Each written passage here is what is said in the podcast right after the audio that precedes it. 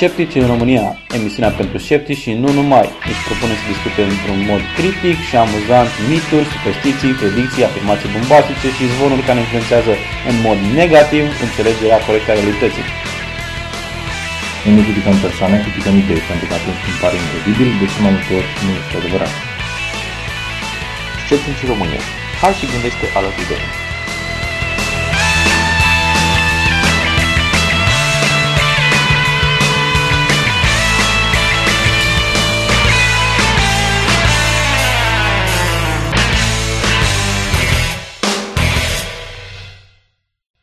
Bine ați venit la Sceptici în România, episodul 40.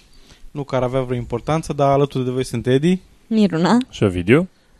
Și astăzi începem ca de obicei cu calendarul și o să ne vorbească video despre Superluna! Da, uite, acum știai despre ce vorbim. Uh, da, d- astăzi este prima zi dintr-o nouă superlună, uh, un eveniment atât de rar încât se întâmplă de câteva ori pe an. Și uh, uh, în care astrologii declară și într-o, într-o speriere a reporterilor de pretutindeni că o să fie cu tremure și furtuni și dezastre bancare. Dezastre bancare? Dezastre bancare, uite, click așa. Și a rup scris. băncile în parc. Păi, păi să înțeleg că și uh, bă- băncile funcționează ca marea, ies în față, Da. se retrag. când, când luna se apropie de pământ, băncile scad dobânda. Tragic. Așa.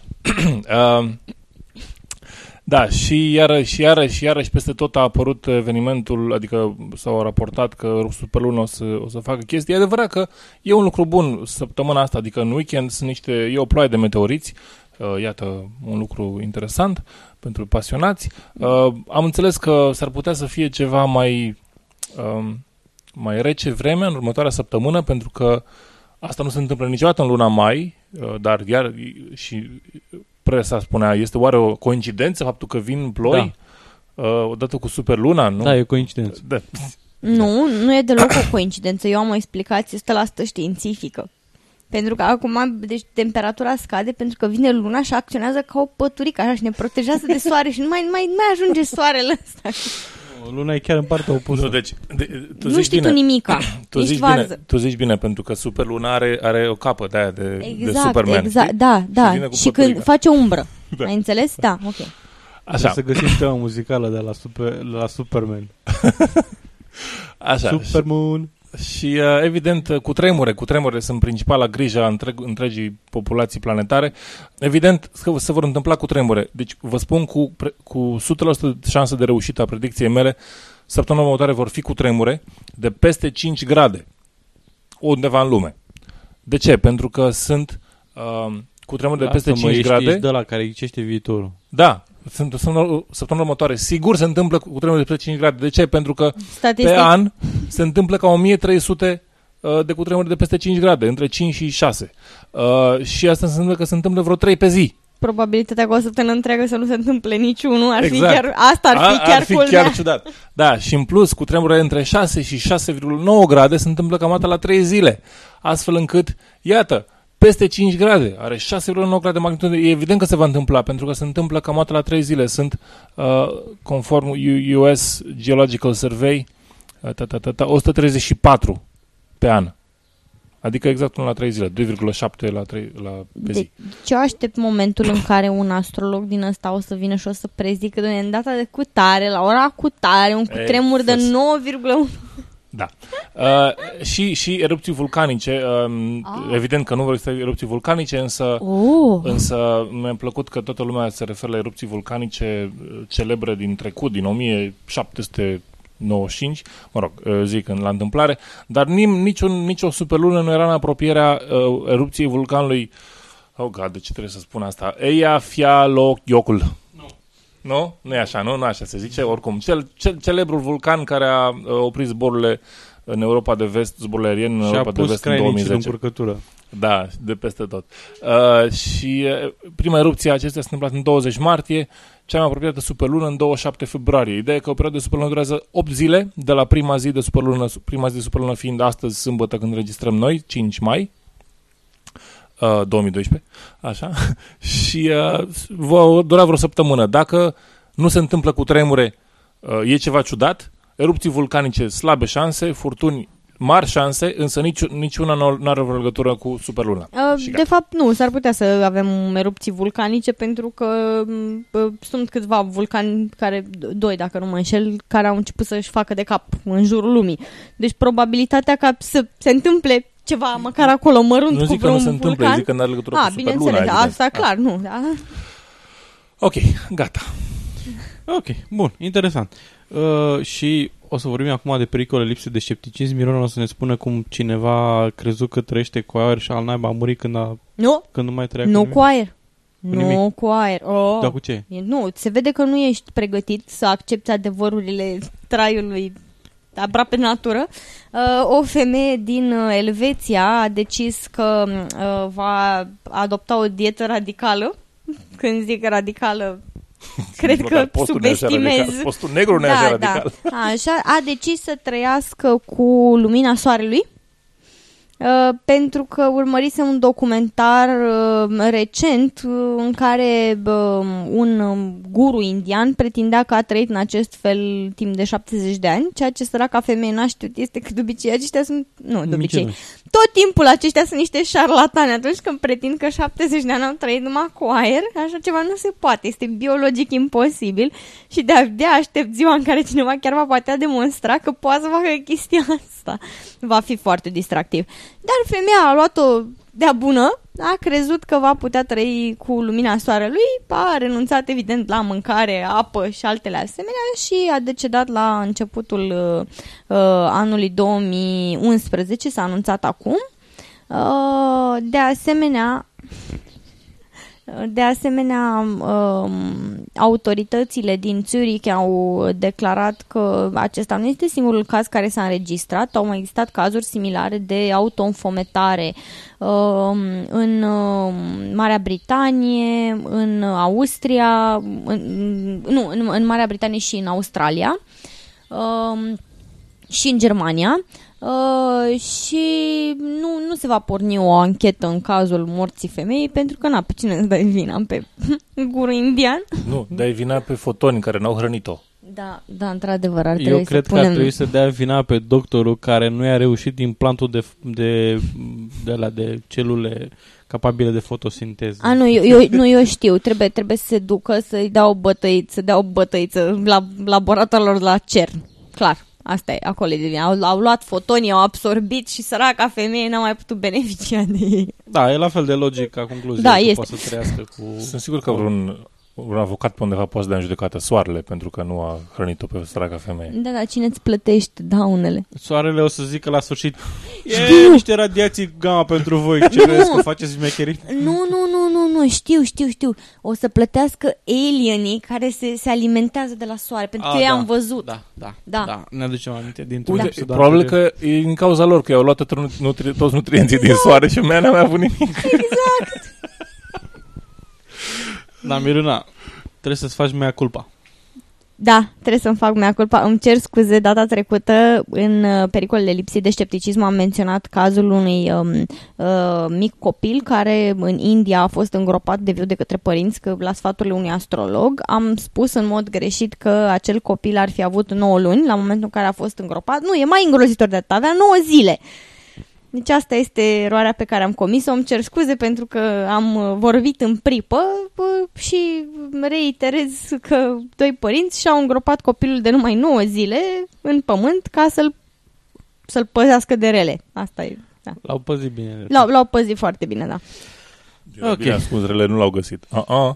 Da, și acum o să vorbim puțin despre faptul că în săptămâna europeană a vaccinării uh, a apărut un articol, de fapt un articol despre săptămâna europeană a vaccinării menționează faptul că în România rata vaccinării în rândul populației tinere a, a scăzut substanțial și Ministrul, Ministerul Sănătății se confruntă cu numeroase cazuri de infecții care ar putea fi prevenite prin vaccinare.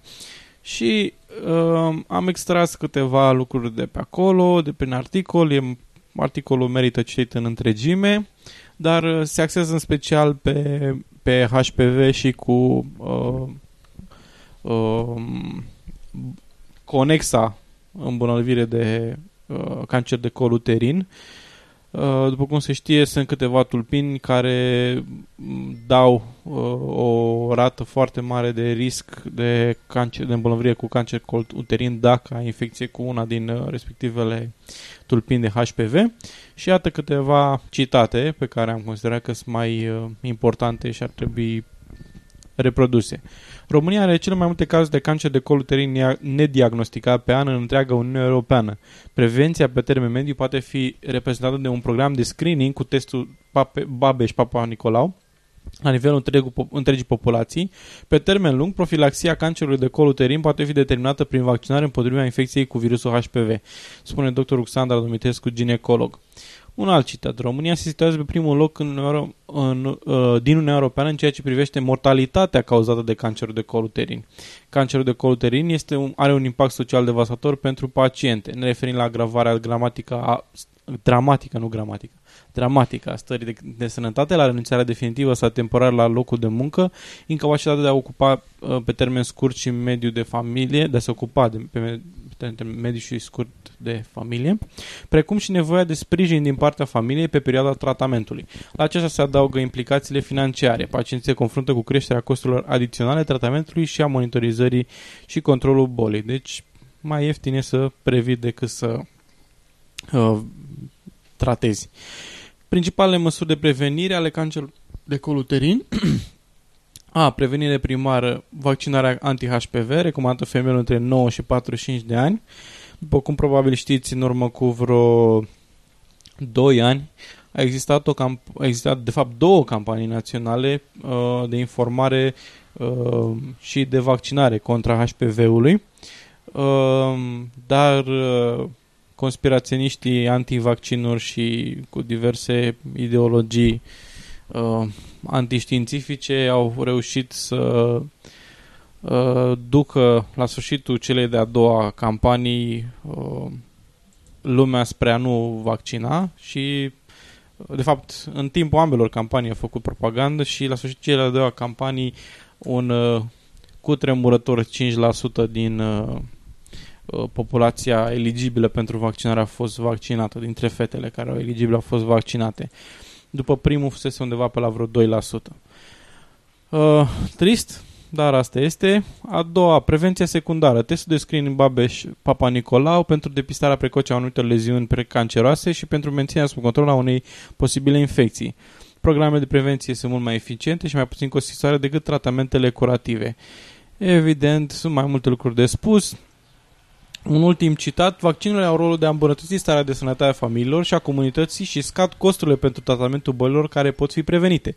Cu privire la îngrijirile conform cărora, uh, îngrijorările conform cărora rețelele de sociale de social media sunt folosite pentru a răspândi percepții greșite despre vaccinuri, ambasadorul a recomandat ca guvernul, furnizorii de servicii de sănătate și ONG-urile să lucreze împreună pentru a transmite informații corecte în rețelele social media pentru a elimina confuzia despre vaccinuri. Evident, la un asemenea articol trebuia să apară și comentarii dintre cele mai uh, crețe, să zicem. HPV este prezent în proporție de 80% din uh, persoanele active sexual. Numărul mare este datorat de faptul că nu ai cum să te pozești de el decât prin abstinență. Așa spune unul dintre comentatori. Și dacă uh, ești abstinent, după care te căsătorești cu cineva până la urmă și respectivul bărbat, să zicem, este infectat cu HPV de la altcineva, ce faci? Abstinență. În continuare. Da, E pentru bun. totdeauna. Uh, Ce nu poate să priceapă acest om este că vaccinul tocmai are rolul de a-ți crește imunitatea și în momentul în care ești imunizat, înainte de primul contact sexual, care poate să f- prezinte riscul de infecție cu HPV, uh, automat organismul, dacă a căpătat, sufici- a- dacă a căpătat imunitate, pentru că se poate întâmpla că în urma vaccinului să nu capeți imunitate, uh, dar dacă a căpătat, atunci nu te mai infectezi cu HPV pentru că organismul prinde virusul și papam. Bun, următorul comentariu, adică na, am segmente dintr-un comentariu. Organismul dezvoltă imunitate la efectele virusului, uh, condiloame în zona genitală, efectele care dispar, efecte care dispar în câteva luni, mult mai repede la bărbați, astfel încât îi- îl vei transmite mai departe fără să știi. Adică omul ăsta spune că dacă te-ai infectat, organismul dezvoltă imunitate, efectele dispar și transmit mai departe fără să știi virusul. Da, dar dacă îți faci vaccinul, nu transmiți nimic mai departe. și capăți imunitate. Dacă capeți. Există șansa, dar mică, dar există. Vaccinul despre, de care și poți să te vorbiți... salvezi de cancer de col uterin. Auzi aici ce zice. Vaccinul de care, de care vorbiți, mai bine zis aberați, e frecție diana la picior de lemn dacă virusul este prezent deja în organism. Ce e frecție Diana? Probabil că se referă la un Nu- anumit produs... uh, Nu știi expresia frecție cu Diana la picior de lemn? Cu Diana? Nu, f- nu de eu, Ok. e- cred că era un produs de la... Un ungüent, Cremă de da, ceva, cred. nu? Da, eu știu, Eu da. știam decât frecție la picior de lemn, dar nu contează. Ideea e că zice că vaccinul de care vorbiți, mai bine este aberație, frecție la picior de lemn, e- o ignorăm pe Diana, dacă virusul e deja prezent în organism. Da, de-aia se face vaccinul înainte de începerea activității sexuale. Pam, pam, stupid. Vaccinurile au fost utile în istoria omenirii. Din păcate, la mizerile pe care le fac în ultima vreme companiile farmaceutice în goana după profit, a devenit mai periculos să faci un vaccin decât să nu-l faci. E pur și simplu o chestie de risc calculat, iar faptul că tot mai multă lume devine conștientă de asta e un lucru bun. Zice cineva care nu-și dă seama că imunitatea de grup îi conferă și lui imunitate și de aia poate să-și permită Să ignore să, să vaccinarea. ignore vaccinarea. Da, pentru că ceilalți sunt vaccinați în jurul lui, dar dacă scade sub un anumit procent, imunitatea de grup scade și automat devii e- nu mai pierzi imunitatea și automat poți să devii vulnerabil. Da, e ok, lasă. E ok. E până la urmă paradoxul vaccinului asta. Lucrezi la o firmă cineva zice, A. lucrezi la o firmă care produce vaccinul sau distribuie așa ceva pentru că sugerez asta puternic. Nu contează la cine, cui era adresat, dar în genere e A- asta, acuza da, da. continuă. Da. Acuza continuă și se, a- uh, se aplică tuturor celor care Tre- sunt trebuie, să, provabil provaccinați. păi primite. trebuie să dă, da, trebuie să dă și noi un disclaimer Voi și noi lucrăm știți pentru că- Big Pharma. Avem, avem pe pagina pentru 1023 uh, după uh, cele mai comune anu, uh, în- Critici. uh, Moment, comentarii de la oameni care au, au găsit pagina. Uh, unu, sunteți plătiți de Big Pharma. Doi, nu știi ce e homeopatie. De parcă ar fi foarte complicat. Deci, nu, na, dacă aș fi plătit de Big Pharma, aș trăi într-o casă mult mai frumos, de exemplu. Dacă aș fi plătit de Big Pharma, probabil că aș avea propria mea casă în asta în chirie. Mm? Uh, Dacă aș fi plătită de Big Pharma, aș avea mult mai multe perechi de pantofi. Nu că n-aș avea suficiente acum. Uh, am făcut până acum doar vaccinurile obligatorii și strict necesare la ambii copii. Sunt de la vârsta preșcolară și uh, nu intenționez să le mai administrez nimic de acum încolo. Asta spre deosebire de alți părinți moderni, fie zis între ghilimele, care aruncă milioane pentru a injecta bieților copii tot felul de cocktailuri care mai de care mai pline de bunătăți și efecte secundare. Cele care nu au efecte secundare, nu au efecte secundare pentru că nu au nici efecte primare. Cel mai probabil, da. Uh, și da, cocktailul despre care vorbește doamna este, este precizat până la cel mai mic detaliu, până și concentrații, chiar pe eticheta vaccinului, în caz că sunteți curioasă, doamna mamă. Dacă tot vorbim despre idioți care înghit orice gălușcă servită de oficialități, ar trebui să ne uităm puțin în oglindă. E vorba de informare și dacă tot ai Google la îndemână, n-ar strica să dai în Google după antivaccin. Sau după cazuri gen Julie Golder, uh, Gerber, Gerberding, care sar din grădina CDC în, gră- în ograda Big Pharma cu atâta naturalețe. Uh, acestui om i-am răspuns personal și l-am întrebat, i-am spus în primul rând, ok, este irelevant faptul că există o Julie uh, Gerberding, da, într-adevăr există, care la un moment dat uh, a terminat un contract de muncă cu CDC-ul și a fost angajat de către, a fost angajat de către o companie farmaceutică.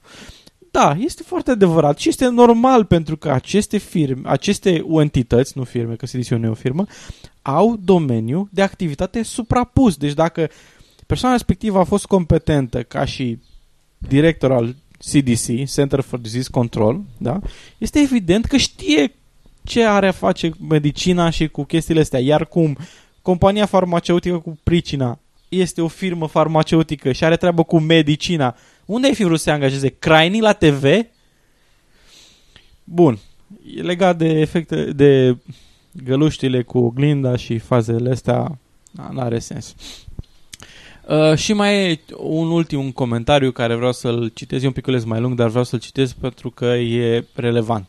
Cei care sunt total de partea vaccinării sunt vizibili în slujba acestor firme de producție, deoarece argumentele, Toți. argumentele Absolut. domniilor lor sunt de 2 lei. Să o luăm cu statistica. De unde Ministerul Sănătății are o statistică exactă a cauzelor de mortalitate dacă, dacă te vaccinezi sau nu?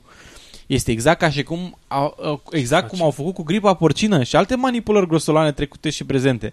Orice nu este pe linia vaccinului este o chestiune oscură și fără argumente.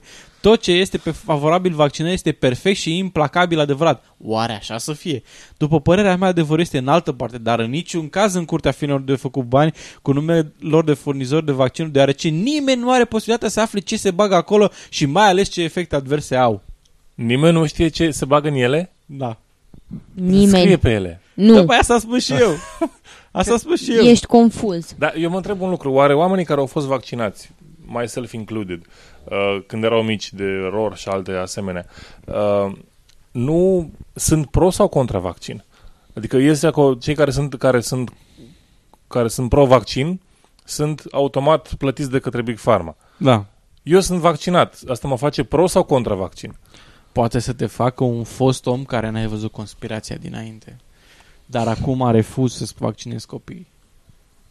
Păi da, da, dar sunt deja salvat de Big Pharma, să zic așa, de, de boli, adică am fost... Nu, nu Te- ești salvat. te rog, de fapt, spune-mi ești, ești, ești injectat cu un cocktail de bunătăți care te Care face schimbă să și nu-ți dai opinia. seama, care te face să-ți dai seama că statisticile nu există și Ministerul Sănătății nu este capabil să facă un studiu și să-și dea seama în momentul în care găsește oameni infectați cu diverse boli să, să se uite să vadă, bă, ăsta și-a făcut vaccinele, da sau nu? Sau să-l întrebe, bă, tu ți-ai făcut vaccinările, ai fost la școală când a fost vaccinarea, da sau nu? Deci n-au cum, n-au cum să-și dea seama, informațiile astea nu există nicăieri. Nu Nu, înțelegi? Da, nu există acel... Cum Deci se n-au cum numește? să aibă, n-are cum să aibă Ministerul Fișa Sănătății medicală să- nu fișa există. Medică, nu există. Nu. Nu există. Și nici măcar nu poate să-ți facă un test să vadă dacă ai anticorpii. Nu, prezenți în corp. nu, nu. Deci nu, nu, n-au cum să aibă statisticile, nu înțelegi? Ok, E- da. e- nu? Săracul Ministerul Sănătății. Și Ovidiu, te, te rog, spunem, te rog, spunem că nu încerci să găsești raționamentul acestor, acestor oameni, pentru că e ridicol, te rog. Vreau, adică... Nu, nu, te rog, spune că nu asta încerci să faci. Eu sunt empatic, vreau să înțeleg cum gândesc oamenii și să-i ajut să gândească altfel dacă se poate. Da. Tu poți fi empatic, dar nu are niciun rost să cauți logica în aranjarea moleculelor de apă din puțul fântânii. Și legat de prima parte, aia cu s- vizibil în slujba, așa, uh, eu am dat un răspuns, l-am făcut public pe pagina respectivă la comentarii și a zis așa. Despre insinuări, Christopher Hitchens a spus la un moment dat, ceea ce se afirmă fără dovezi poate fi respins fără dovezi. Așa e și aici. Bun, cam atâta cu vaccinurile. Uh, o să trecem la un uh, la, la un domeniu, să zicem, conex, deși nu este. Uh, o să vorbim de pseudoștiință anumită homeopatie, pentru că un medic homeopat ne spune niște lucruri uh, Da, am găsit, bine, e un articol șocante, mai ca vechi, să zic așa. un articol mai vechi, dar de ce să nu îl menționăm? Uh, Or, oricum, O- prostia o- persistă. da, prostia persistă că doar e pe internet și nu va dispare niciodată acum. Exact. Uh, doctorul Greta Niță a discutat online pe pl- pla- platforma MedLive a Hot News cu cititorii despre tratamentul homeopat în cazul copiilor, uh, fie copiilor, nu copiilor mici. Și o întreabă cineva, care este părerea noastră în ceea ce privește administrarea vaccinurilor de la primele zile de viață la nou-născutului, când, a, când ar trebui acestea administrate? Interferează administrarea vaccinurilor cu dezvoltarea sistemului imunitar? Și dacă vă amintiți articolul meu de anul trecut despre homeopați și cum nu recomandă ei uh, vaccinurile, răspunsul este exact de acolo.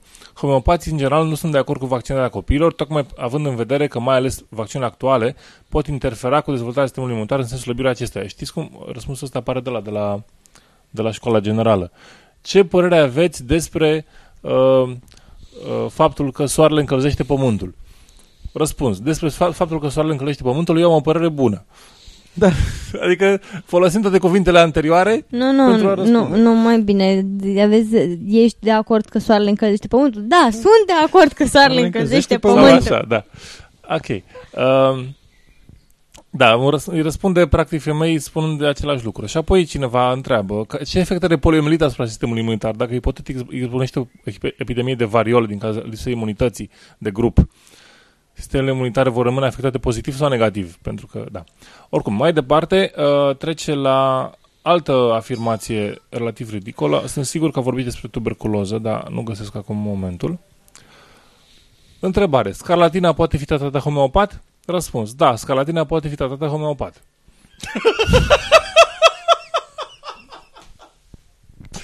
Pardon? Asta, asta sună ca cum am sunat bancurile alea despre Radio Erevan.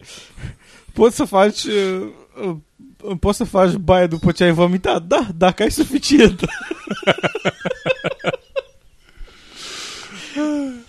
Asta Da. e și asta. Wow. Ok. Asta, da. Și a, Scarlatina. apropo, ca, ca o paranteză, uh, scarlatina este, este o boală care este cauzată de către un stafilococ. Și uh, când pastila... Care e Homeo- foarte sensibil la diluții mari. Da. Da, vorbind, Zahăr. vorbim, mai, vorbim mai serios, în momentul în care preparatul homeopatic este apă chioară până la urmă, cu zahăr eventual, depinde de încapsulare, uh, e puțin probabil ca vreo bacterie să se sperie de apă.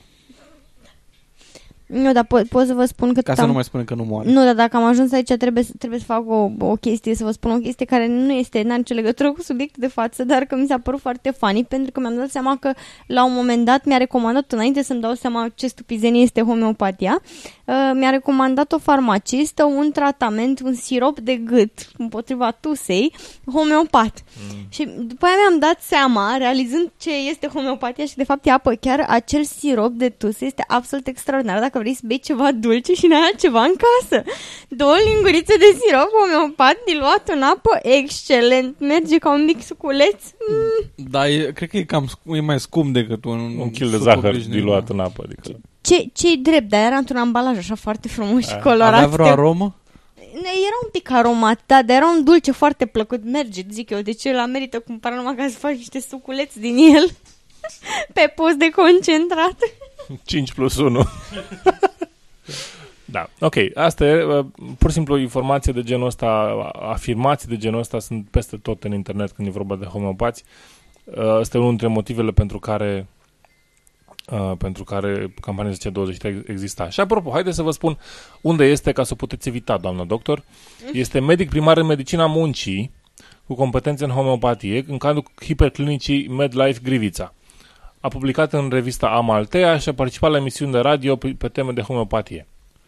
Cred că și noi Deci- avem o emisiune de radio pe temă de homeopatie din Da, când în când. și noi am Radio prin participat. internet. Și noi am participat la niște emisiuni pe teme de homeopatie. Dar uh, noi nu avem competență în medicina muncii. Nu, dar poți să ai competențe în homeopatie dacă vrei. Da.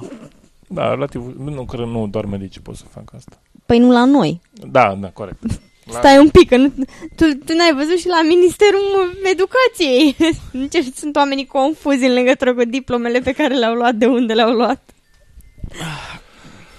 Te rog frumos să, să nu f- transform aceste emisiuni Haideți într-o să- emisiune să politică. discutăm Da, despre da. niște oameni care au diplome și medalii pe merit. Exact. Și vorbim despre o medalie de aur și una de argint pentru elevii români la Olimpiada de Științe a Uniunii Europene. Uh, Ce este Olimpiada de Științe a Uniunii Europene? Este o, un concurs internațional uh, restrâns la, evident, Uniunea Europeană, uh, unde pot participa studenți de 16 ani sau mai puțin. Uh, asta, vârsta asta împlinită până la 31 decembrie în anul anterior competiției. Uh, Din fiecare țară poate să existe două echipe uh, de câte trei elevi și com- competiția constă în, uh, într-un, uh, într-o sesiune de tip uh, întrebări, fulgeri și anumite teste practice de 3 ore uh, care necesită anumite mm, înde- cum să zic, îndeleniciri, anumite înclinații către uh, către știință și uh, capacitatea de a lucra în laboratorul de știință și anumite uh, și o bază teoretică corespunzătoare.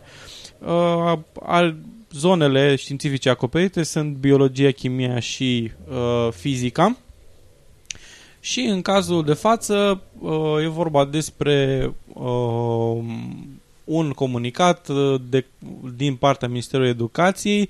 Ne spune că cei șase laureați sunt Andreea Maria Filip, uh, Ana Cătălina Mirisescu, ambele de la mm, Liceul de Informatică din București, respectiv Mariana Adrian Radu.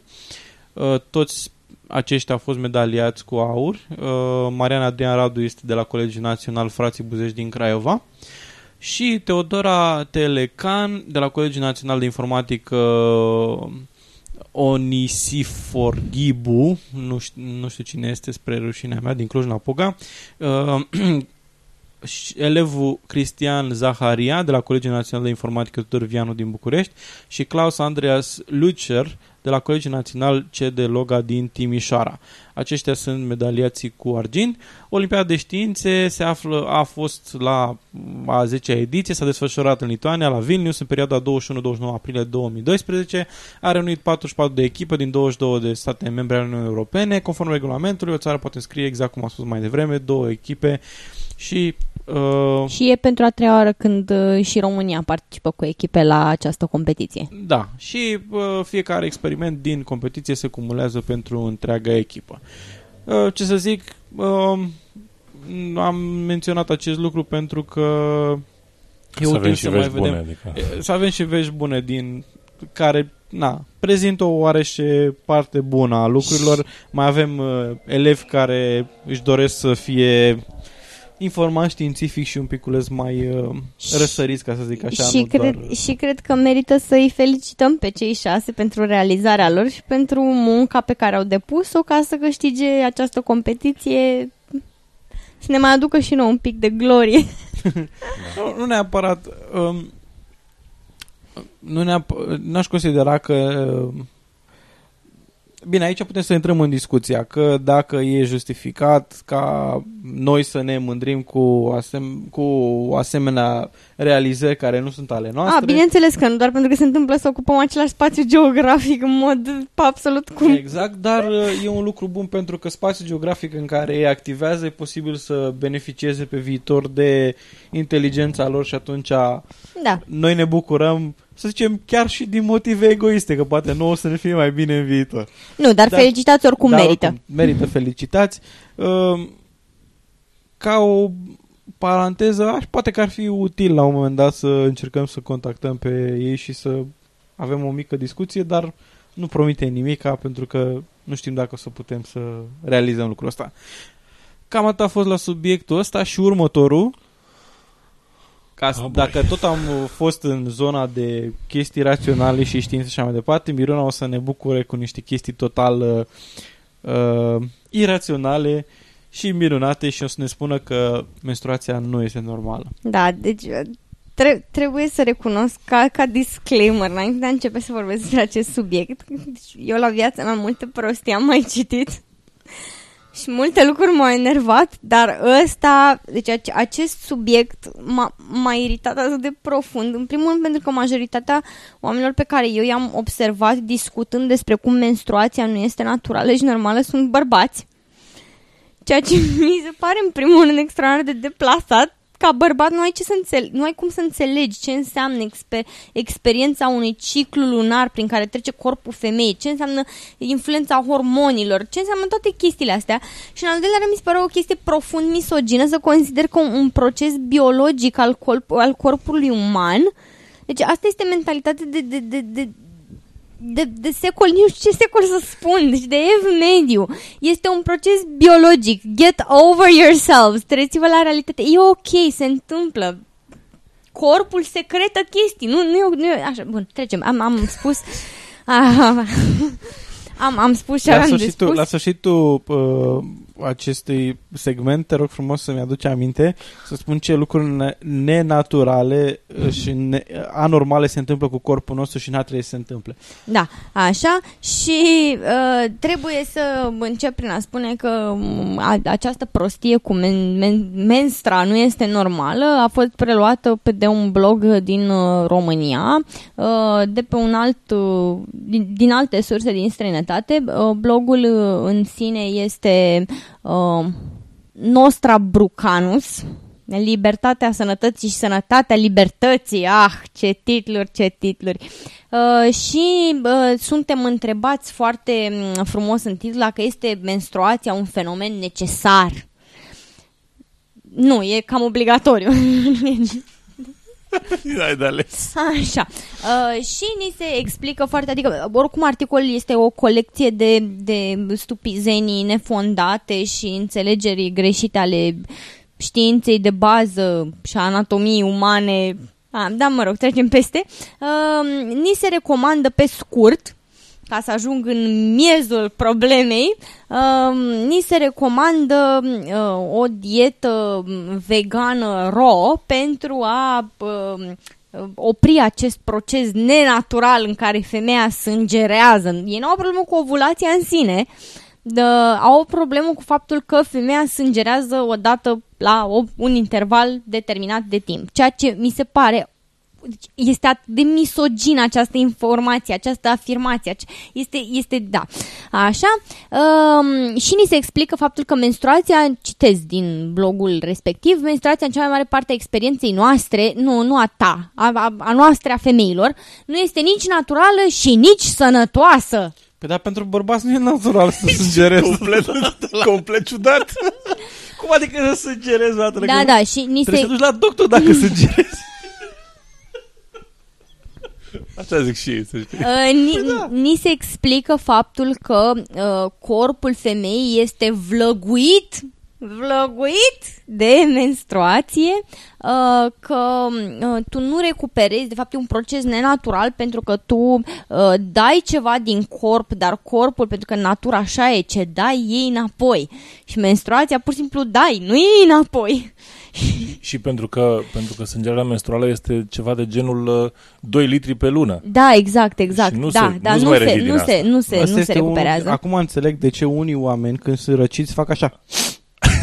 Apropo, sunt Trebuie să ironic. recupereze ce dau în naturii. Uh, sunt ironic. m- uh, Volumul de uh, sânge efectiv eliberat este undeva de la maxim 80 de mililitri în statistic, dacă totul e, funcționează corect. Da, și oricum ni se spune faptul că pierzi minerale pe care nu le mai recuperezi și doar în clipa în care ți oprește sângerarea definitiv începi să recuperezi acele minerale. Deci este de un, de un ridicol, acest articol este de un ridicol care depă, depășește orice limite pe care eu mi le-am putut imagina. Dacă, dacă încercam să imaginez o asemenea prostie, nu reușeam. Uh, și uh, ne, ni se mai explică, bineînțeles, aceeași chestie cu t- toxicitatea din corp care trebuie redus, uh, că, de fapt, toate, toate simptomele din apropierea menstruației sunt date de această toxicitate și de stilul nenatural și neaproape de natură, da?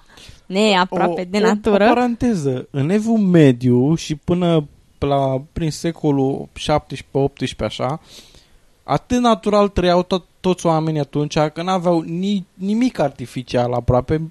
Dacă erau artificial, dacă era ceva artificial, era Dacă probabil aveau o apă curentă, armură. erau norocoși. Nu, dacă, dacă era ceva artificial pe acolo, era probabil o armură sau ceva de genul ăsta.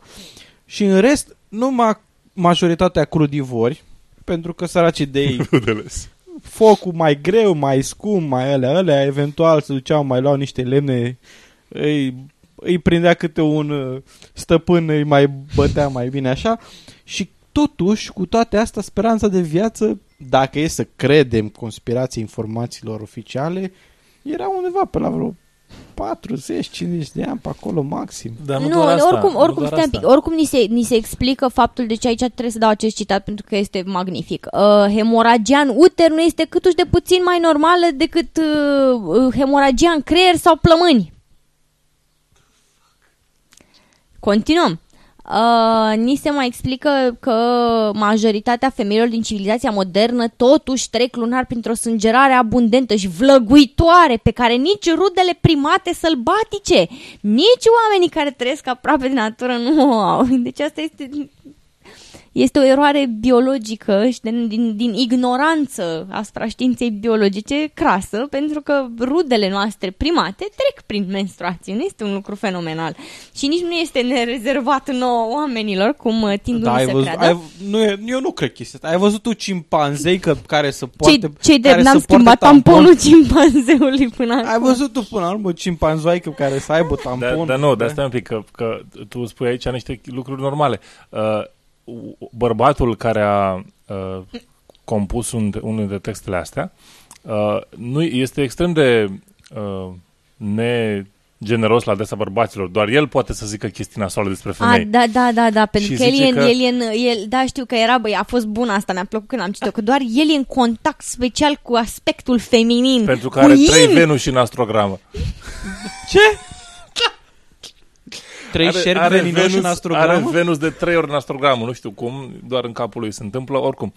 Ideea este că spune că femei, uh, bărbații din corporate America, din, așa, din companii, au inventat uh, absorbantele și tampoanele pentru a forța femeia să, să vină la muncă, să nu piardă timpul acasă în timp ce e pe perioada respectivă. Și e atât de God, mi-mi venea să bat calculatorul ca să-l doare pe ăsta. înțelegi? Mă bucur că n-am citit atunci Da, articolul. e, e groaznic. și avea, uh, mai, are, mai sunt niște momente în care declară că etimologia cuvântului uh, period din engleză, uh, care, care se referă la care se referă la exact la momentul menstruației, menstruației. uh, este, este bazat așa pe ciclul, pe partea menstruală a ciclului uh, femeilor negre din, din perioada uh, sclaviei americane, cele care au răpite din Africa și aduse în America și tot așa, care nu aveau sângerare abundentă, săracele, ci doar uh, un punct de sânge. Și de acolo, period. Și period, pentru că în engleză period înseamnă punct. Da, exact, te-ai prins. Dar, dar, din fericire pentru umanitate, există o etimologie a cuvântului period și aceasta poate fi descoperită foarte ușor căutând period etymology pe Google.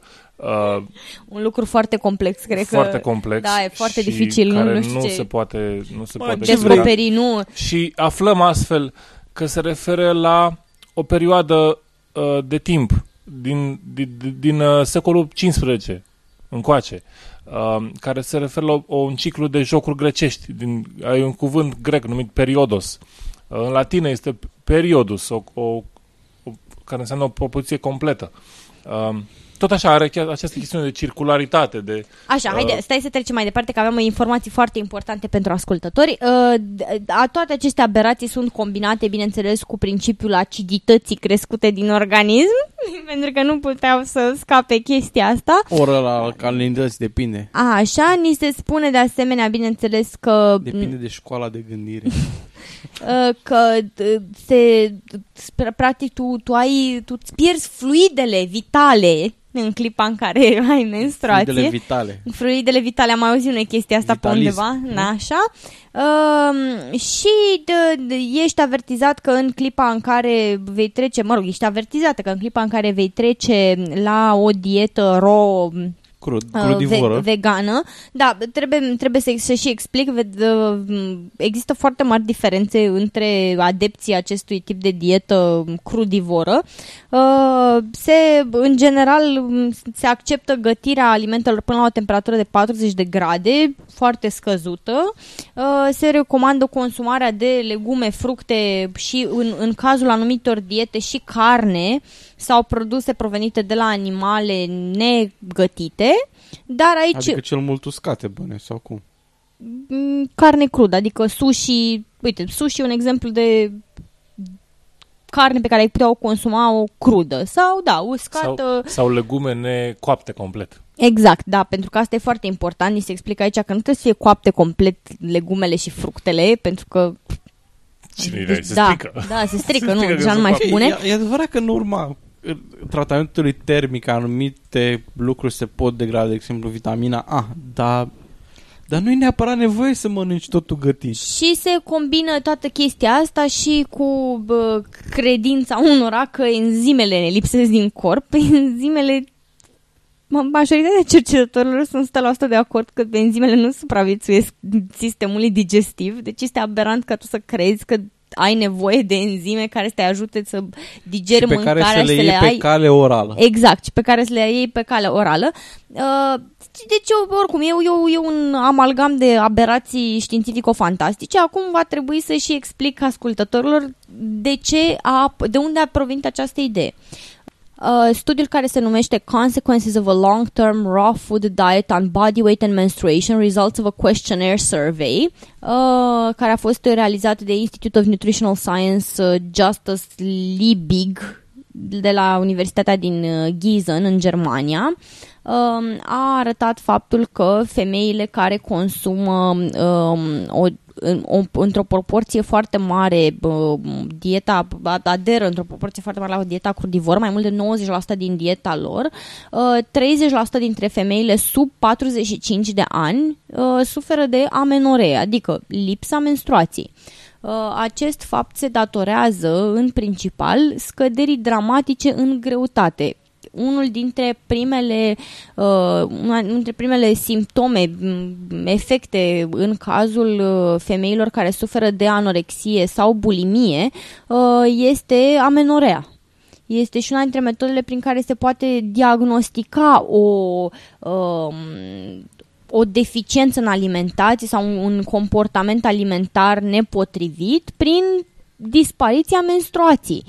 Deci, femeile astea nu trăiesc mai aproape de natură. Sunt malnutrite. Noi numim asta malnutriție și se cheamă du-te și mănâncă un hamburger, că ai nevoie de el. Deci nu, nu, nu... E frumos fără plasare de, de produse în timpul emisiunii, da?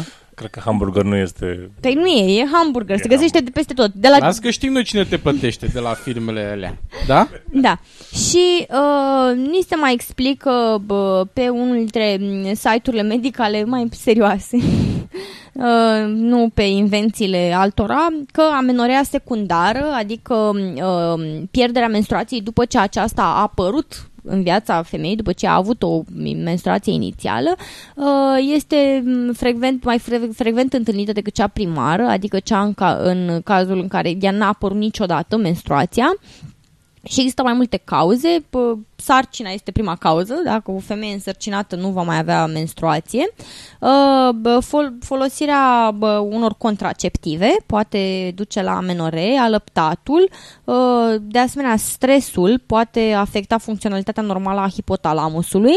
Uh, anumite medicamente Um, antidepresive, antipsihotice, chimioterapicele, uh, corticoizii pot provoca dispariția uh, menstruației.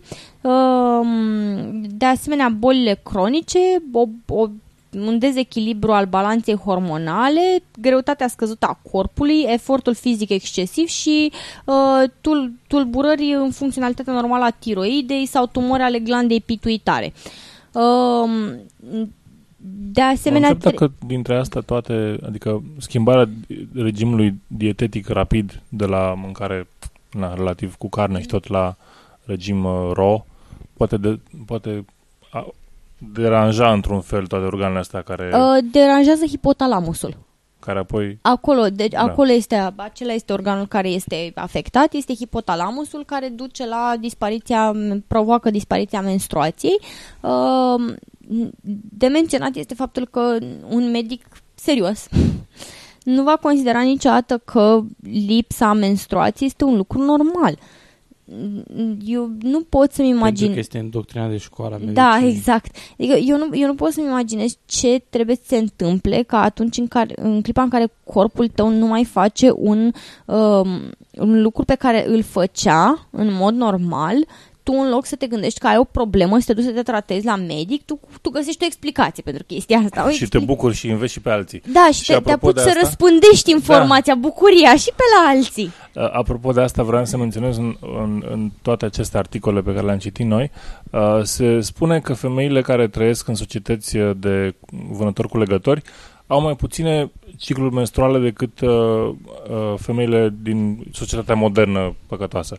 Uh, și s-a Sur- un... Surprinzător e o informație corectă. E o informație corectă, dar baza ei uh, este un studiu publicat în Quarterly Review of Biology, care se numește, bine, el se referă la, ca, la cât, de, cât de des apar cancer, apare cancer în uh, um, populația rurală versus populația de vânători cu legători.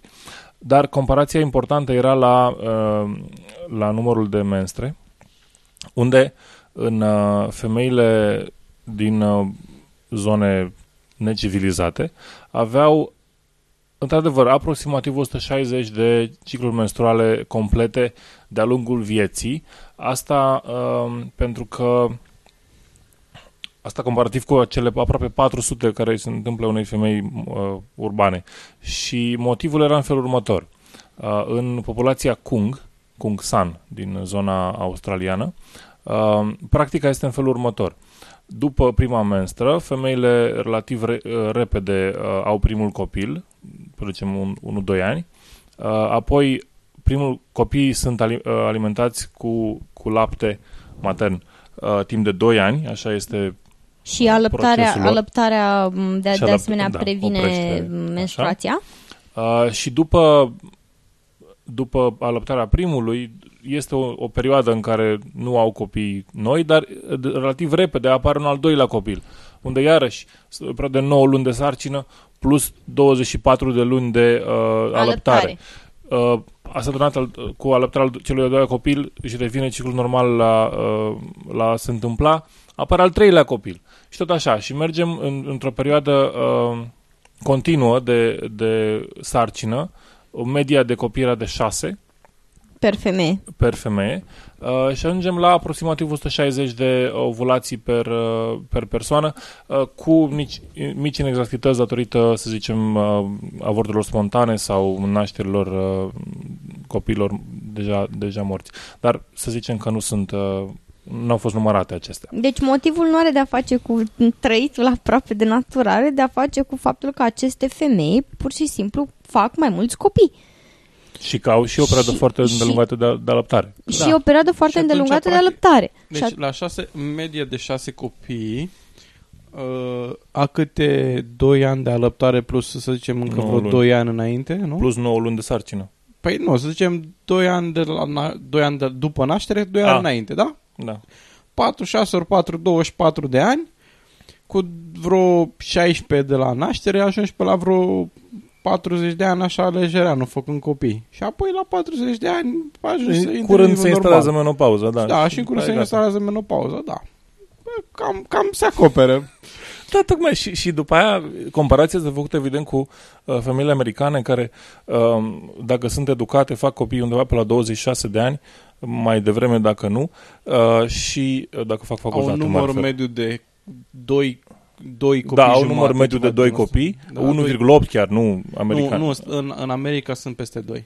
În America e pe la vreo 2 da, jumate, mă rog, 3. poate ceva pe studiul e acolo. mai vechi atunci. Oricum, uh, și evident că, uh, în primul rând, prima, primul, prima menarhă este undeva pe la 16 ani. Uh, apoi, cazul nu, femeilor pe la din- 12 ani, pardon. Prima este pe în, la 12 în ani. cazul uh, a femeilor Da. din Statele Din Unite, Statele Unite. și 16 ani în cazul uh, cu triburilor, femeilor din triburile de m, culegători, vânători. Așa.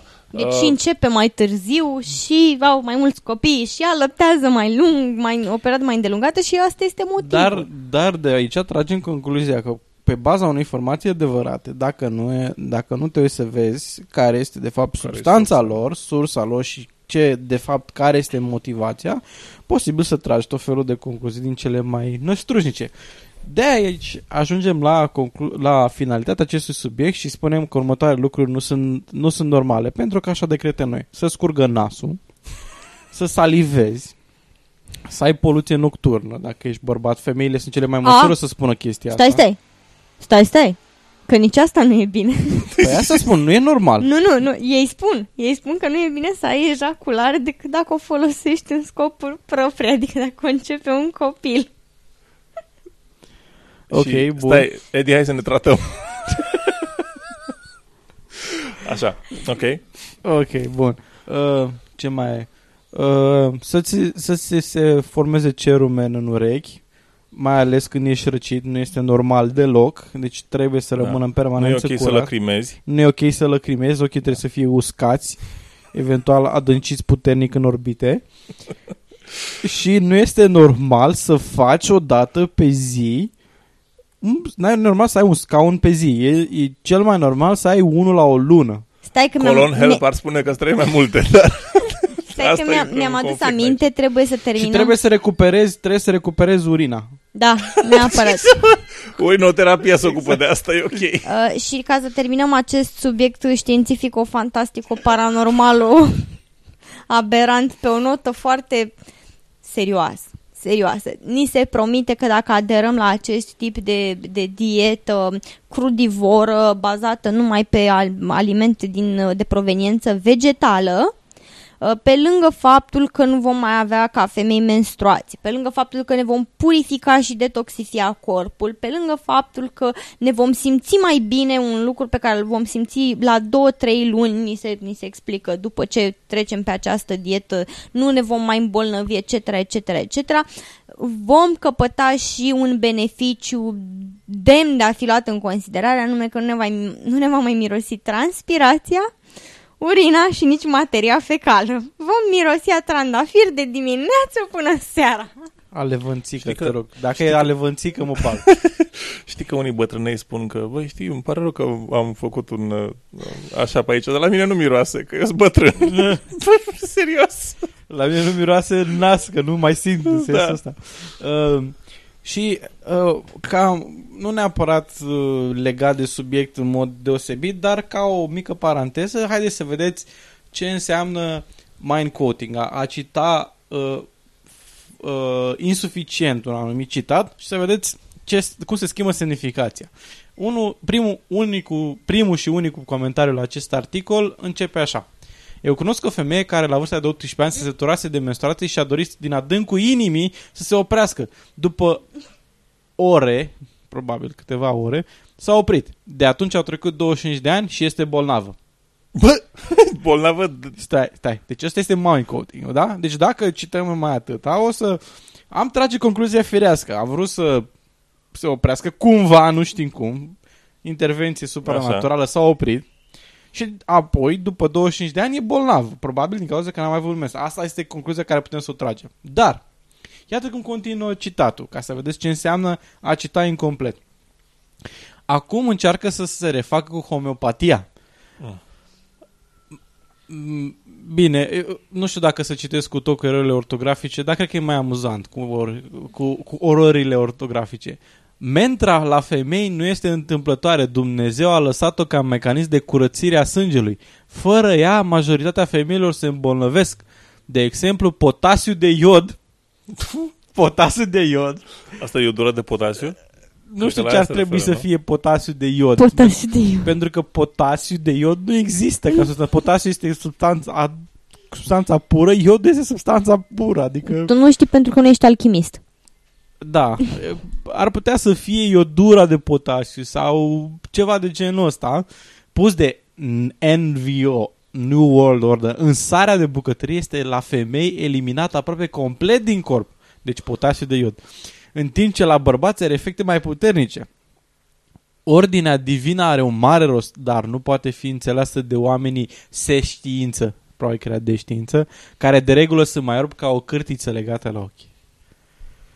Ca, ca și un om de știință, că nu pot să mă numesc om de știință, sunt, De se știință? sunt, uh, sunt complet insultat de uh, tot, toate aceste articole, mi se par uh, niște mizerii înfiorătoare, pentru că Hai să iau așa, cunosc fete care au uh, dismenore ma- na- nasoale uh, în fiecare lună și doctorul le spun, n-am ce să-ți fac, ia niște, niște pastile.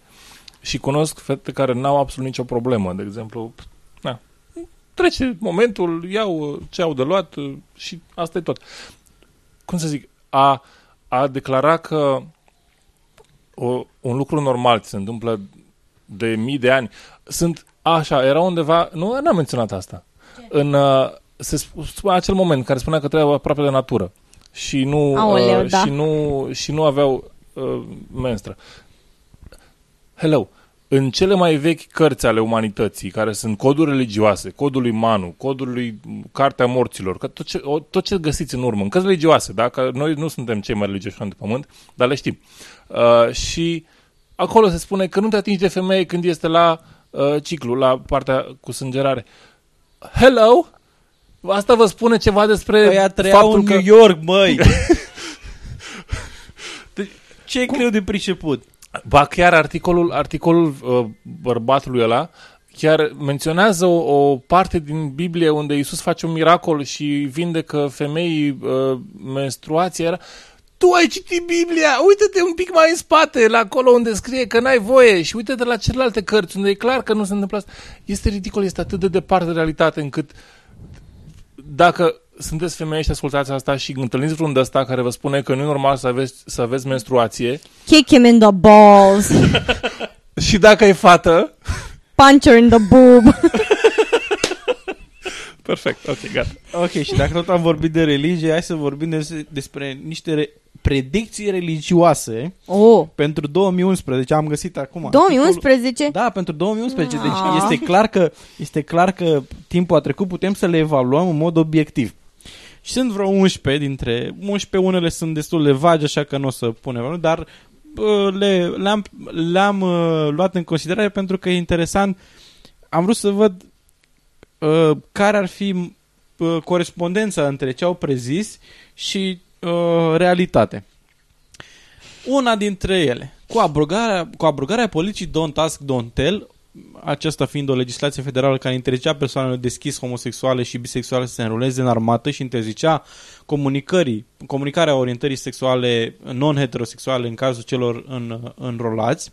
Comunitatea LGBT se va focaliza pe legalizarea căsătoriei, lucru care va duce la unirea evangheli, evanghelicilor romano-catolicilor, evreilor ortodoxi și musulmanilor într-o opozi- opoziție față de acest, a, această mișcare.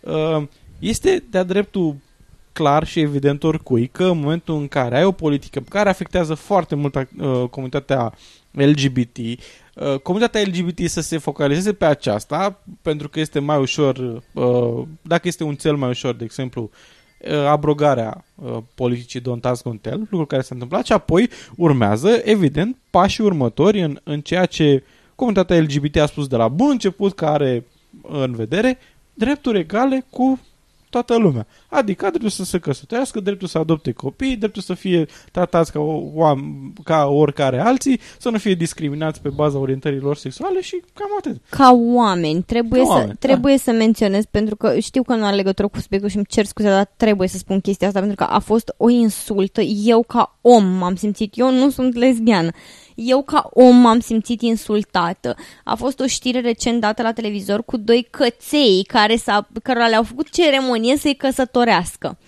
Căței, câini, permiți în glumă câinilor să se căsătorească, dar cetățenilor țării... La noi?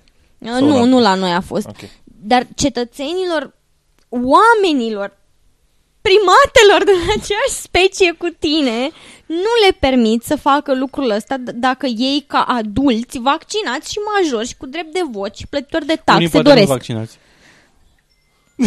Ce-i drept? Din păcate. Bun. Acum, să vedem ce s-a întâmplat în 2011 din acest punct de vedere, legat de legalizarea căsătorilor. În iunie 2011, statul New York a legalizat, apropo, sunt predicții uh, cu ca um, plasare geografică relativ la Statele Unite ale Americii. Sunt persoane din Statele Unite care au vorbit aici. În iunie 2011, statul New York a legalizat căsătoriile homosexuale. În Rhode Island, în statul Rhode Island, guvernatorul Lincoln Chaffee semna în aceeași an o moțiune pentru legalizarea uniilor civile. Deci, m, nu aș zice că a fost un uh, salt extraordinar, să zicem jumate din sat sau ceva de, de extraordinar. N-a fost un lucru uh, ieșit din comun, nu e nimic neașteptat, deci o predicție cu probabilitate de împlinire foarte mare, aș zice eu. Nimic surprinzător, aș zice.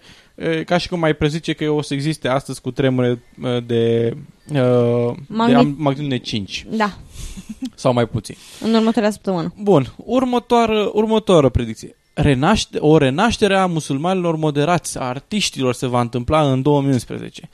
E adevărat, în primăvara, primăvara arabă a început în decembrie 2010, dar întrebarea este s-au văzut ceva efecte la nivelul musulmanilor moderați, a artiștilor care vor să exprime public, artiștilor musulmani care vor să exprime public. C- cred că da, eu, eu am văzut mai mulți musulmani care, care mai, mai furau de la nevestele lor elemente din burca și le puneau așa nonșalant peste umăr.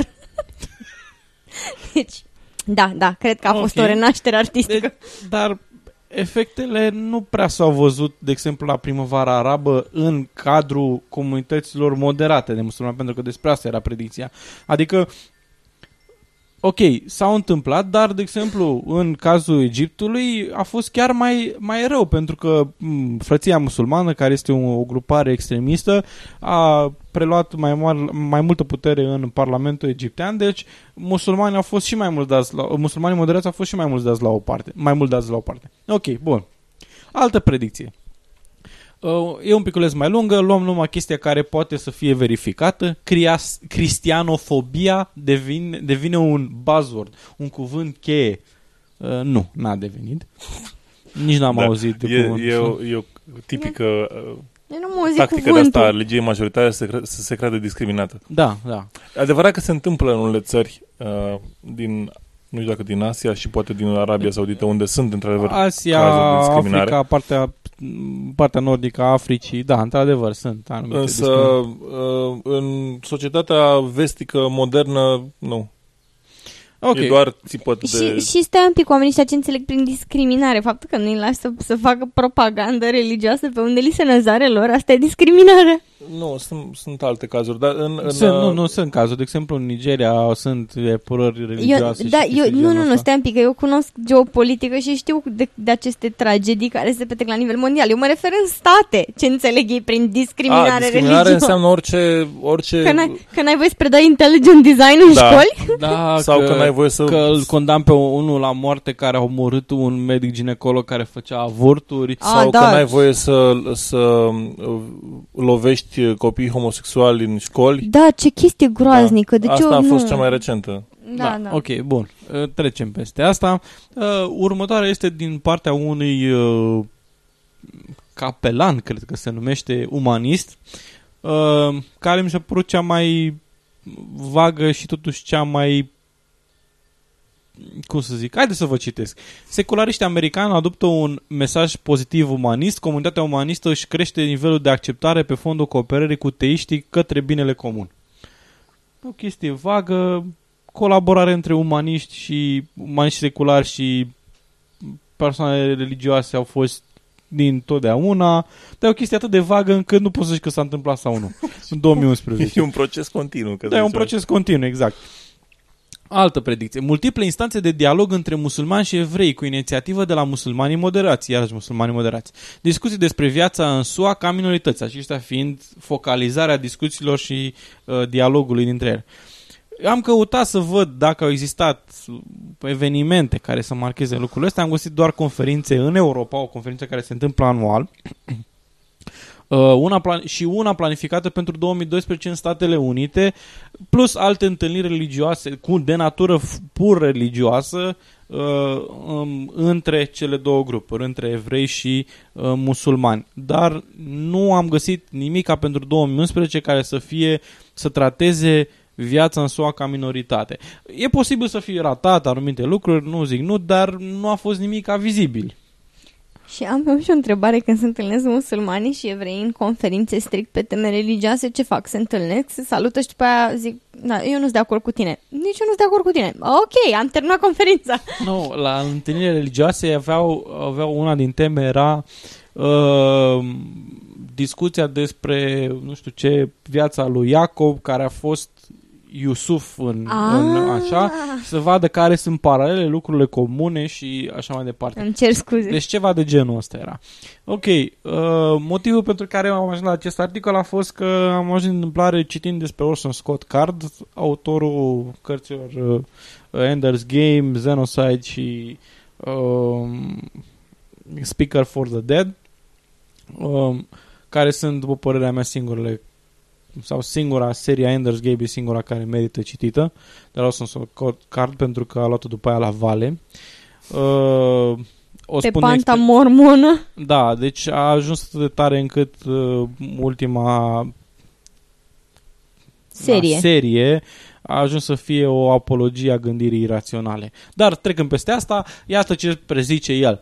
Uh, el de fapt a visat la unirea mormonilor ca un bloc de vot care se va abține dacă Mike Huckabee ajunge să fie nomi- uh, nominalizat la uh, președinția uh, ca, ca și candidat la președinție din partea Partidului Republican. Uh, nu, nu a ajuns și mormonii nu au fost... Și asta vine ca o replică a faptului că Huckabee în, cu ceva timp în urmă a făcut mișto de faptul că Mitt Romney, care este mormon, uh, na, are în consecință niște credințe uh, deconectate de la realitate mai mult decât uh, Mike Huckabee însuși. Ca de exemplu lenjeria magică? Da, lenjerie magică, evreii care au trecut cu barca peste Atlantic Eu, și... eu propun că ai putea să, să, să începi un business de succes, să vinzi lenjerie magică sexy. Te protejează și arăți excelent. Ok. Bun, asta a fost practic un fel de, mai degrabă un, o, un statement propriu cum ar vrea el să se întâmple în lumea, în lumea asta legat de mormoni, să fie așa un bloc de vot. Uh, altă predicție. Primarul New Yorkului Michael Bloomberg condamnă vehement retorica antimusulmană a candidaților Partidului Republican. În 2012 am găsit că a condamnat incendierea unei moschee din Queens. În 2010 a fost ceva proteste ale primarului, dar nimic nu am găsit pentru 2011. Aș putea să zic că o predicție eșuată. Uh, ultimele trei predicții, Tea Party presează Partidul Republican să rămână conservativ din punct de vedere fiscal și cultural pentru 2012. Asta este ca și cum ai spune că cerul este albastru uh, sau că apa este udă, pentru că nu este nimic nou, nimic fenomenal. Tea Party rămâne Tea Party, mare lucru, asta este. Sau Bun? faptul că nu e normal că nu o să facă o schimbare radicală de politică. Exact. Deci, Că de obicei asta nu se întâmplă cu grupările politice. da, dacă sunt adepte anumite ideologii pe care o promovează, rămân, Rămân cu acea ideologie. Dacă sunt din ăștia traseiști, cum sunt pe la noi, aia e altceva. Păi dar stai un pic că aia ea nu înseamnă sunt că și- grupări politice, nu pleacă tot Exact. gruparea politică, pleacă oameni din Exact, cadrul grupării exact. politice. Nu au nicio treabă. Bun. Stai că eu am auzit o definiție drăguță la partea cu traseismul, da? Deci e important când faci traseismul uh, Să-ți păstrezi principiile? să, sp- deci nu, nu contează asta, nu. Este, Să ai nu co- prezervative cu tine? Deci, nu. Nu. Deci când faci traseismul la finalul ciclului Să electoral, creștești la gură. când faci traseismul la finalul ciclului electoral, nu este atât de grav din punct de vedere al oamenilor politici. Deci dacă, cum să zic, se apropie încă o, încă o alegere și tu pleci din partidul care te-a ales în funcție anterior, Da. nu e atât de grav uh, comparativ cu a schimba partidul, cred că în mijlocul uh, ciclului, adică în- undeva la, la 2 ani după ce te-a ales partidul. Nu știu de ce, dar e pu- mai puțin uh, importanță pe a pleca din partid după ce ai lucrat 4 ani sub acel partid. Da, Păi, deci nu e, nu e cred vorba că- de ideologie sau de faptul că achesezi la niște idei uh, ale partidului, ci pur și simplu că Timing. aici e loc, știi? A, am loc acolo la voi? Da, bine, hai la noi.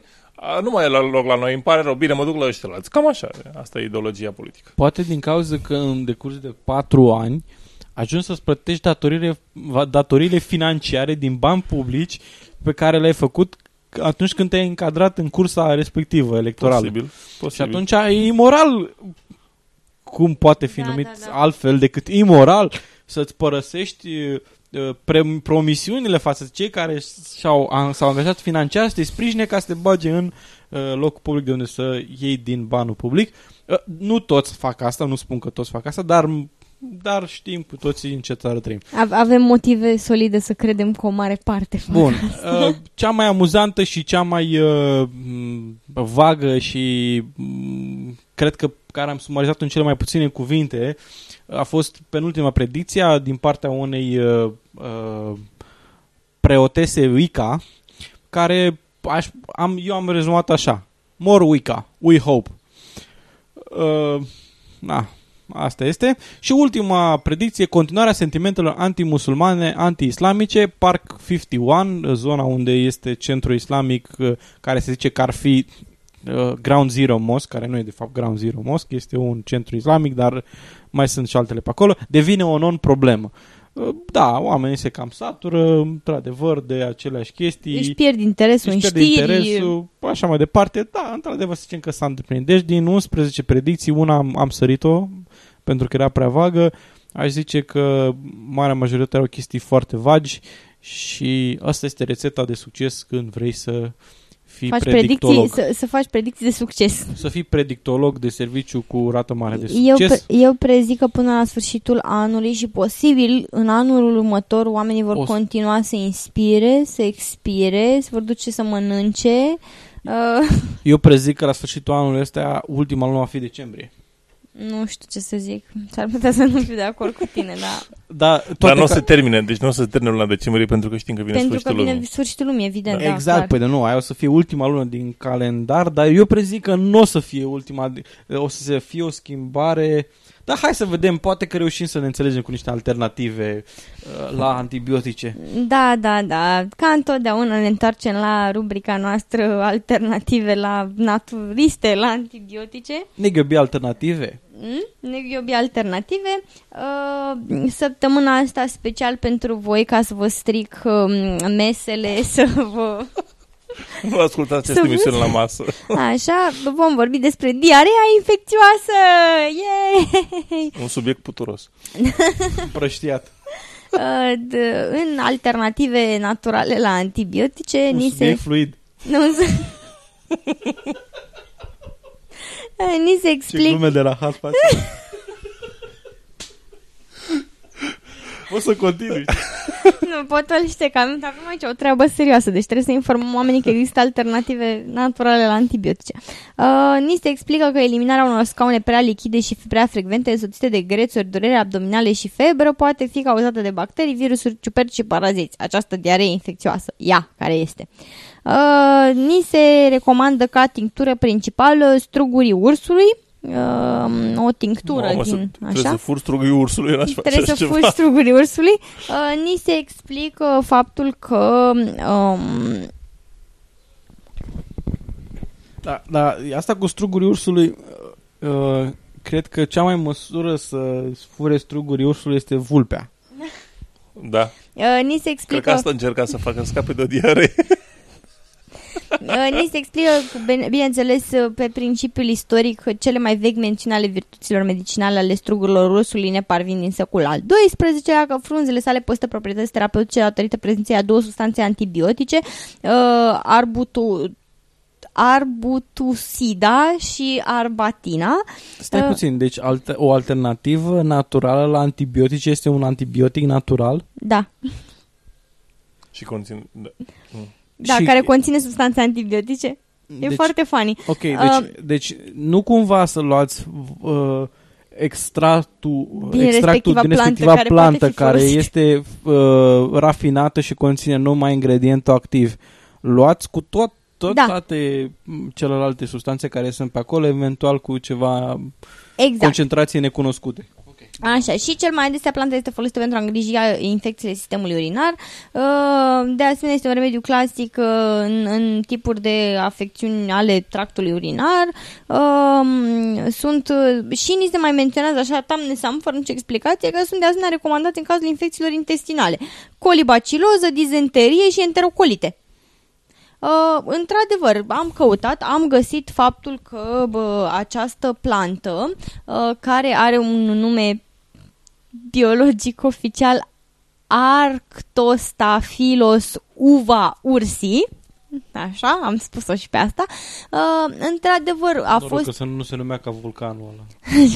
a, da, într-adevăr. Uh, A fost folosită, este documentat uh, din punct de vedere istoric că era folosită în medicină. Uh, Conține gl- glicosidul arbutină, care este un antimicrobial, e o substanță care are proprietăți antimicrobiale uh, și de asemenea este folosit ca un diuretic. E un, ni se spune aici, mild di- diuretic. Uh, a fost folosit pentru um, probleme ale tractului urinar, dar în niciun caz nu, nu se menționează nimic de diaree. N-am nicio treabă cu diarea. În plus, diarea... Băi, ce, ce contează să faci cum, uh, confuzie între sistemul excretor și sistemul Așa. digestiv? Nu e nici problemă. Și, și trebuie să, să mai explic faptul că uh, diarea este o stare patologică care se manifestă prin eliminarea frecventă de materii fecale cu consistență moale sau apoasă, dar nu este o boală în sine. Deci, diarea în sine nu e o boală. Diarea este provocată de ceva. Nu poți pur și simplu să recomanzi un tratament pentru diaree. Trebuie în primul rând să mergi la medic pentru a afla care uh, este cauza care provoacă diarea și cauzele pot fi multiple. Uh, Cu siguranță nu poți să dai ceva mm, aleatoriu. Uh, Cauzele bolii pot varia de la stres, uh, medicamente, alimente alterate, apă de băut poluată, alergii alimentare, salmoneloză, gastrită, colită, afecțiuni renale și intestinale. și tu, Doamne Sam, ai remediu. Pentru ce? Pentru stres?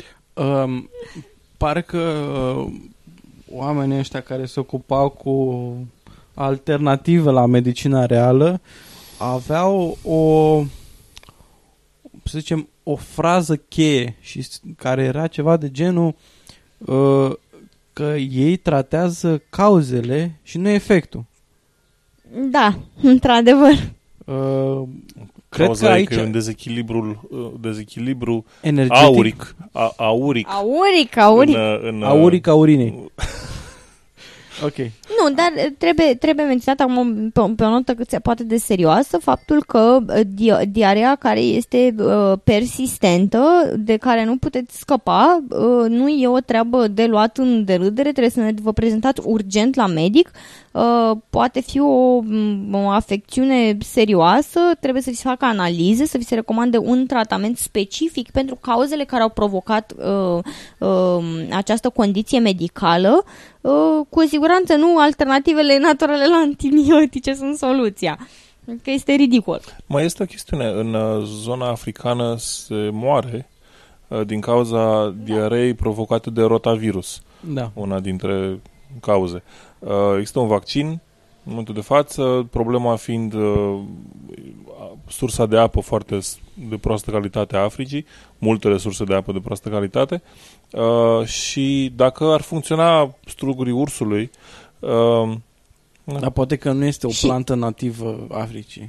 și ce, nu putem importa, na. Dacă chiar E, așa nu, de- nu, nu, trebuie să fii aproape de natură, să folosești elemente din, Din, care au apărut în din mod vecinătate. natural acolo, da, nu? da, da, da. Și una din metodele Tufe prin de care cactus, poate să apară să se- natural acolo este felul în care a fost importat, de exemplu, iepuri în Australia. A, da. Accidental și șobolani la fel. Deci dacă se importă accidental, e natural. Deci aveți grijă să faceți un accident ca să ajungeți cu strugurii ursului acolo, în Africa, dacă într-adevăr este eficient. Dacă nu, atunci nu distrugeți natura, nu are sens. Bun. Trecem la secțiunea despre cine vorbim, concursul nostru. Uh, avem un câștigător. Yay! Bravo! Câștigător. Bravo, câștigător. Uh, este un câștigător chiar special. Nu ne-am înțeles cu el. Marius Cristian Burcea este cel care a făcut uh, a scos primul mixaj de, legat de 1023 video mixaj pentru București. Uh, Bravo, Pentru care- faimă, glorie! mulțumim, felicitări. Uh, ca urmare a câștigării acestui concurs, ai dreptul să ne trimiți o propunere uh, pentru Următorul. următorul episod sau un viitor episod, uh, dar noi ne rezervăm dreptul de a fi de acord cu tine sau nu. Uh, șansele cresc dacă oferi și un text uh, sau ceva de genul ăsta care să uh, ne permite să prezentăm personajul respectiv sau lucruri despre care vorbim. De exemplu, aici a fost vorba despre un desen animat și soluția era desen animat numit Scooby-Doo. Uh, Where are you? Uh, Scooby-Doo, where are you, exact. Și acum, problema acestui uh, episod este următoarea. Fizician câștigător al premiului Nobel în fizică în anul 1965 și al premiului Albert Einstein, a lucrat în domeniul mecanicii cuantice, popularizator al științei, foarte interesant, foarte interesat și de biologie.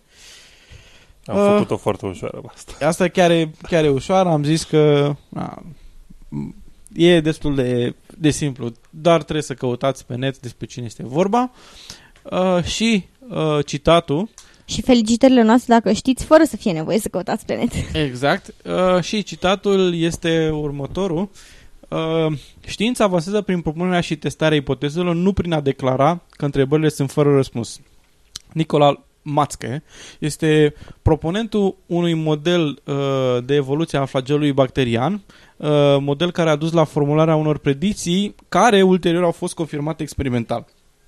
De ce flagelul bacterian? Pentru că este un preferat al creaționiștilor și uh, Nu sunt adepții creaționiști, dragă, inteligentului- sunt intelligent designeri. Da. Uh, that's why the creator, uh, sorry, intelligent designer created, sorry, cre- intelligently designed this flagellum. Ok. Flagellul bacterian este un exemplu preferat al uh, creației inteligent top design, Design propo- propun. proponenților, așa, um, care spun că vai este prea complex ca să evolueze în mod natural și atunci e clar că cineva, un, un proiectant inteligent, cineva, persoană importantă, nu spui cine, uh, a creat chestia asta. Uh, Nicolas Mațcă uh, a arătat un model valid, uh, care, evident, fiind o ipoteză Cu mai puține Cum- necunoscute. cu mai puține necunoscute și așa mai departe, a, a furnizat și niște predicții care, după cum am spus, uh, s-au confirmat experimental. Deci, uh, science, it works, bitches. ok, bun, acestea fiind zise, vă aducem aminte că m, puteți să promovați podcastul nostru dacă vă place sau dacă nu vă place, dacă vreți să ne promovați indiferent de motiv. Da, nu, Păi- dacă nu vă place, ziceți, ua, nu-i ascultați pe și totul lumea o să ne asculte. Că e ok. Așa. Uh, a, puteți să o faceți prin promovarea pe Twitter, pe Dig, pe Facebook, pe Stumble Upon, puteți să faceți o recenzie pe iTunes, puteți să spuneți Faceți-ne prietenilor o dragi. recenzie pe iTunes. Eventual facem o schemă piramidală în care oricare dintre voi puneți două persoane să asculte în mod obligatoriu legați de scaun sau de calorifer, dați drumul la boxetare și puneți să asculte această, uh, această minunată emisiune a care au fost participanții eu, Edi. Miruna, Și Ovidiu. Rămâneți sceptici până data viitoare și la reauzire.